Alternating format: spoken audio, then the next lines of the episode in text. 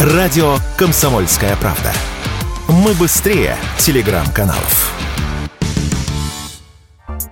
Банк России в пятый раз подряд повысил ключевую ставку на 100 базисных пунктов с 15 до 16 процентов годовых. Регулятор объяснил свое решение высоким инфляционным давлением. За октябрь-ноябрь рост цен с поправкой на сезонный составил 10 процентов в пересчете на год. Рост инфляции Центробанк объясняет быстрым ростом внутреннего спроса по сравнению с возможностями расширения выпуска товаров и услуг. Комментирует радио «Комсомольская правда» экономист Денис Ракша. Центробанк своей главной целью сейчас видит борьбу с инфляцией. Инфляция ускорилась до 7,5 практически процентов годовых. И особенно ускорилась продуктовая инфляция, которую сам Центробанк оценивает в 14-15 процентов. А, то есть продуктовая инфляция, инфляция выше, чем а, базовая. На первой неделе декабря инфляция замедлилась, а на второй опять ускорилась. И, и, и это, собственно, стало я думаю, последней каплей, перевесившей весы э, в руках Центробанка в сторону решения о повышении ставки.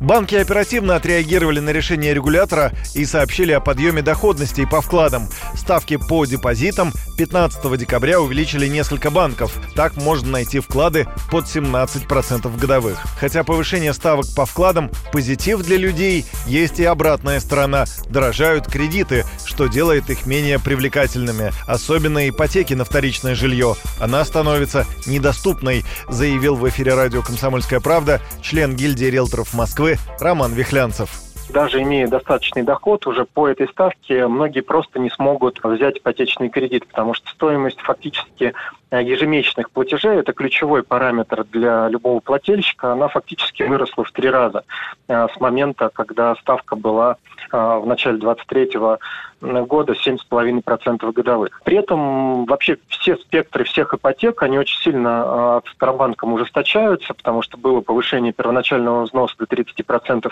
по льготной ипотеке. Сейчас обсуждается вообще отмена льготных программ большинства, потому что они не отражают социальную политику. И, в принципе, вся эта история, она, конечно, снижает вообще интенсивность сделок на рынке недвижимости. Высокая ключевая ставка уже сейчас способствует укреплению курса национальной валюты, который откатился к летнему уровню около 90 рублей за доллар.